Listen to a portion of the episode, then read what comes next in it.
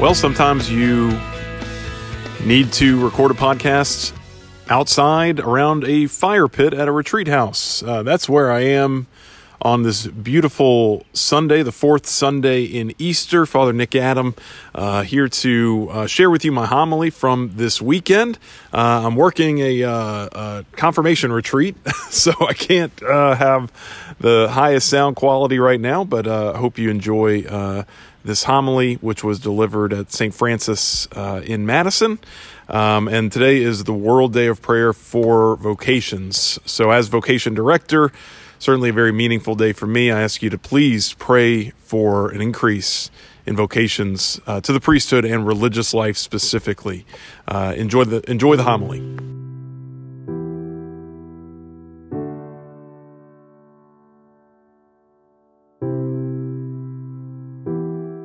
Jesus calls forth shepherds, not hirelings.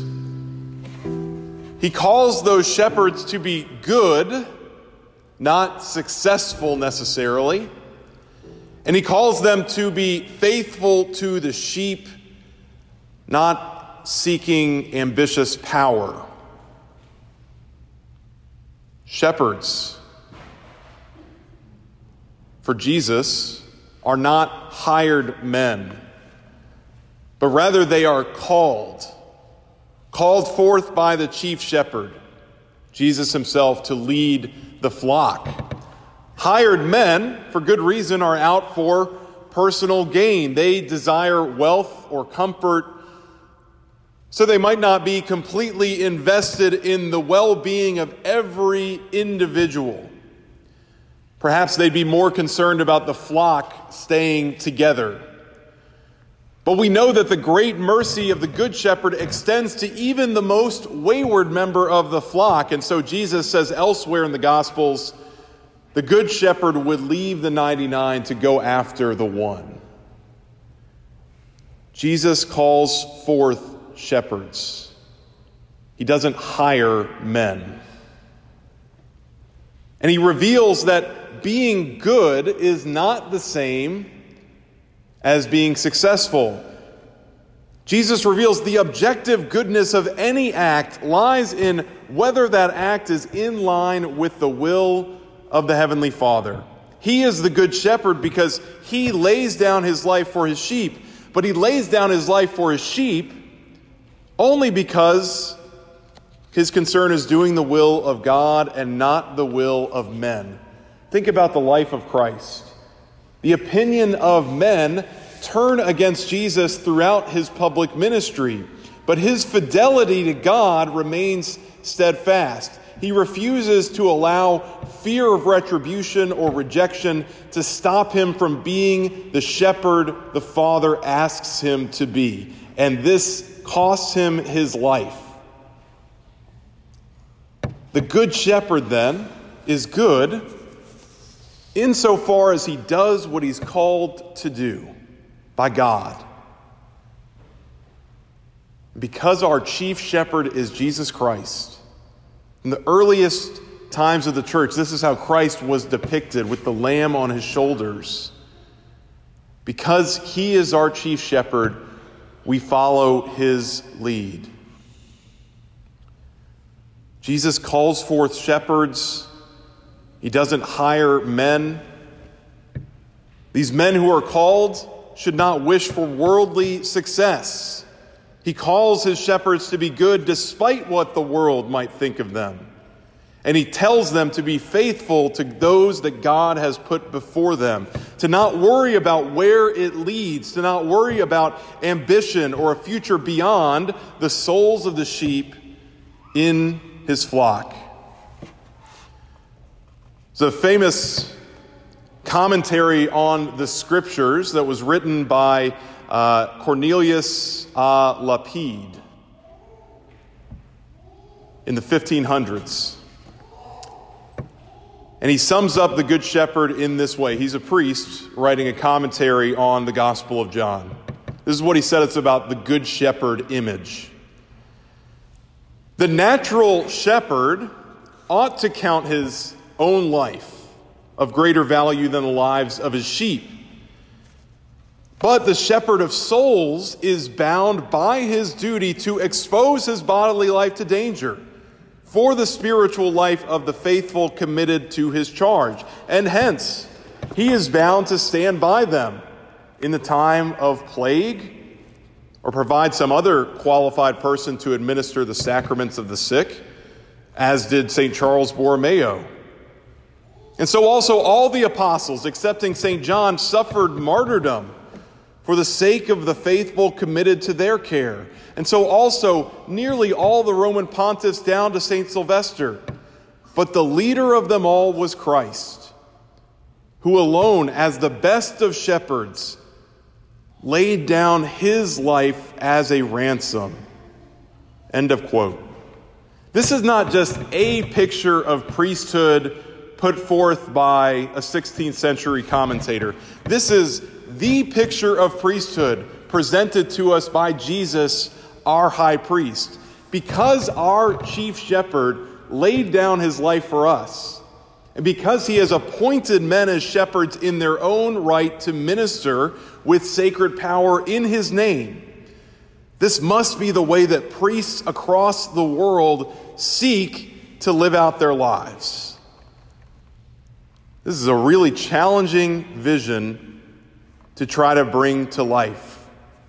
There are so many times when I myself am tempted to flee from danger, and danger is much less pressing than, as good Cornelius said, so many others have faced actual physical martyrdom. But Jesus is merciful. He continues to help me grow in my identity as a good shepherd in my ministry.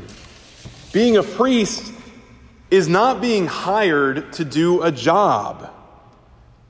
It's having your soul conformed to the heart of the Good Shepherd. The way that I think about life has to completely change.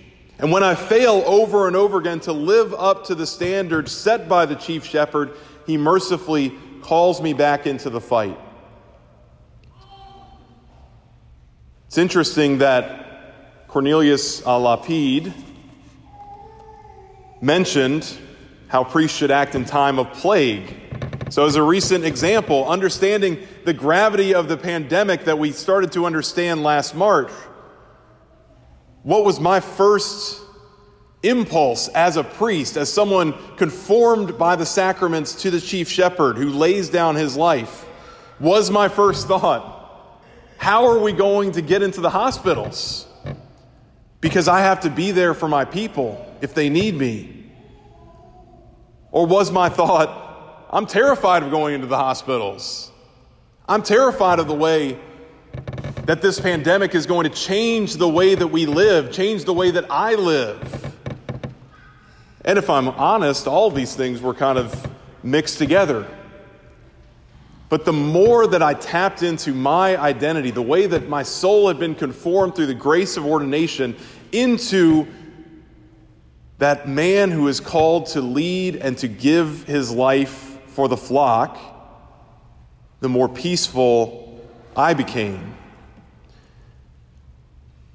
As a priest, I had to figure out how to shepherd the sheep God had entrusted to me. And there were many heroic examples of this throughout the church. A few of my friends from a nearby diocese were assigned by their bishop to be the COVID team. They figured out the safest way to anoint Catholics in the hospital. They had some medical uh, background in their past. So they figured out a, a safe way to go into the ICUs and anoint those that needed it while not draining the hospitals of their PPE. So they were assigned to cover all the COVID positive parishioners in their diocese. And they helped me actually develop a strategy to anoint when I needed to go provide the sacrament. Think about celebrating Mass and trying to figure out how to reach our people when we were all isolated. Streaming Mass over an iPhone was bizarre, yet because I knew this was the way to shepherd those entrusted to me, I did it. And we think about, shall I say, some of our senior priests who maybe aren't as literate with technology. They figured it out. because that's what they were drawn into. Again, all because Christ reveals himself as the Good Shepherd. And this is the way the Lord speaks to us. When He calls us to something, He gives us the grace to bring it forth. But He has to be the one that we're listening to. Because most of all, God needs good shepherds who do not fit in with the times, but who joyfully, bravely, and clearly guide their sheep. Church teachings are not always popular. In fact, they are most often unpopular. But consider whether we are better off now as a culture who has largely rejected God on the largest scale. Are we closer to truth? Are we closer to peace amongst ourselves? God calls forth shepherds after his own heart. Jesus was after the heart of his Father his will and the Father's will were in sync. This is how priests must operate as shepherds of the flock. But then my job as a priest is to help form those who wish to follow Christ. To be rooted in prayer and relationship with your Heavenly Father so that you can become Christ's voice in the world. I struggle with this call all the time, and I'm sure you do as well. But when we conform ourselves to the heart of Jesus, and you think about the heart being the seat of the will, the heart of being the heart being the place of our deepest desire. I do this rather than that because I care about this more than I care about that. When your heart is conformed to Jesus's and you choose that which the Father wants you to do, you become the fullness of who you were meant to be. The church has a good shepherd, Jesus Christ. Christ calls forth shepherds after his own heart to serve his flock and bring more into the fold. Today is the World Day of Prayer for vocations. As the vocation director, obviously, this is a big day for me. And I ask that on this day of prayer for vocations, you pray for those who have already responded to the Lord's call to priesthood. Because it is challenging to get up here every week and seek to not be after worldly success, seek to teach the fullness of the truth, and seek to just make that choice every day to be one with Jesus, to try to be about first of all, what Jesus calls us to, to be conformed to his heart. And I ask you to pray that more young men would follow this call. We need holy men and women in every walk of life. But as I've said in this context before, I believe that more men are being called than those who are responding. And I think sometimes it just takes hearing it anew that our first priority, if we're Christians, is just doing what the Father asks us to do. So I ask the young men here give God your first shot. Don't make a priestly vocation something you'll look at if other things fall through. Because honestly, that's the way I looked at it when I was growing up. Luckily, God smacked me over the head and helped me figure it out. So pray for more young men to come forward because they have heard this call for more shepherds and they want to save souls.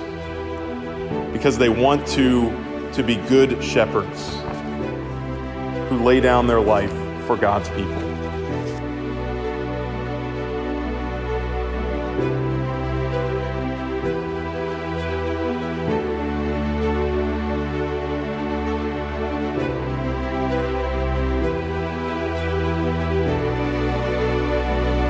And again, please pray for an increase in vocations to the priesthood, specifically the diocesan priesthood in the Diocese of Jackson. If you want more information, you can go to uh, www.jacksonpriests.com. Jacksonpriests.com. You can learn what discernment is uh, learn that the, the seminary is not the place where uh, you automatically become a priest, but it's where you're given the resources that you need to truly discern whether or not that is your call, and it's a joy filled place. So uh, please consider that. And if I can be of any help, please contact me, uh, nick.adam at jacksondiocese.org. Nick.adam at jacksondiocese.org. Thanks so much for listening. We'll see y'all on Wednesday. Take care.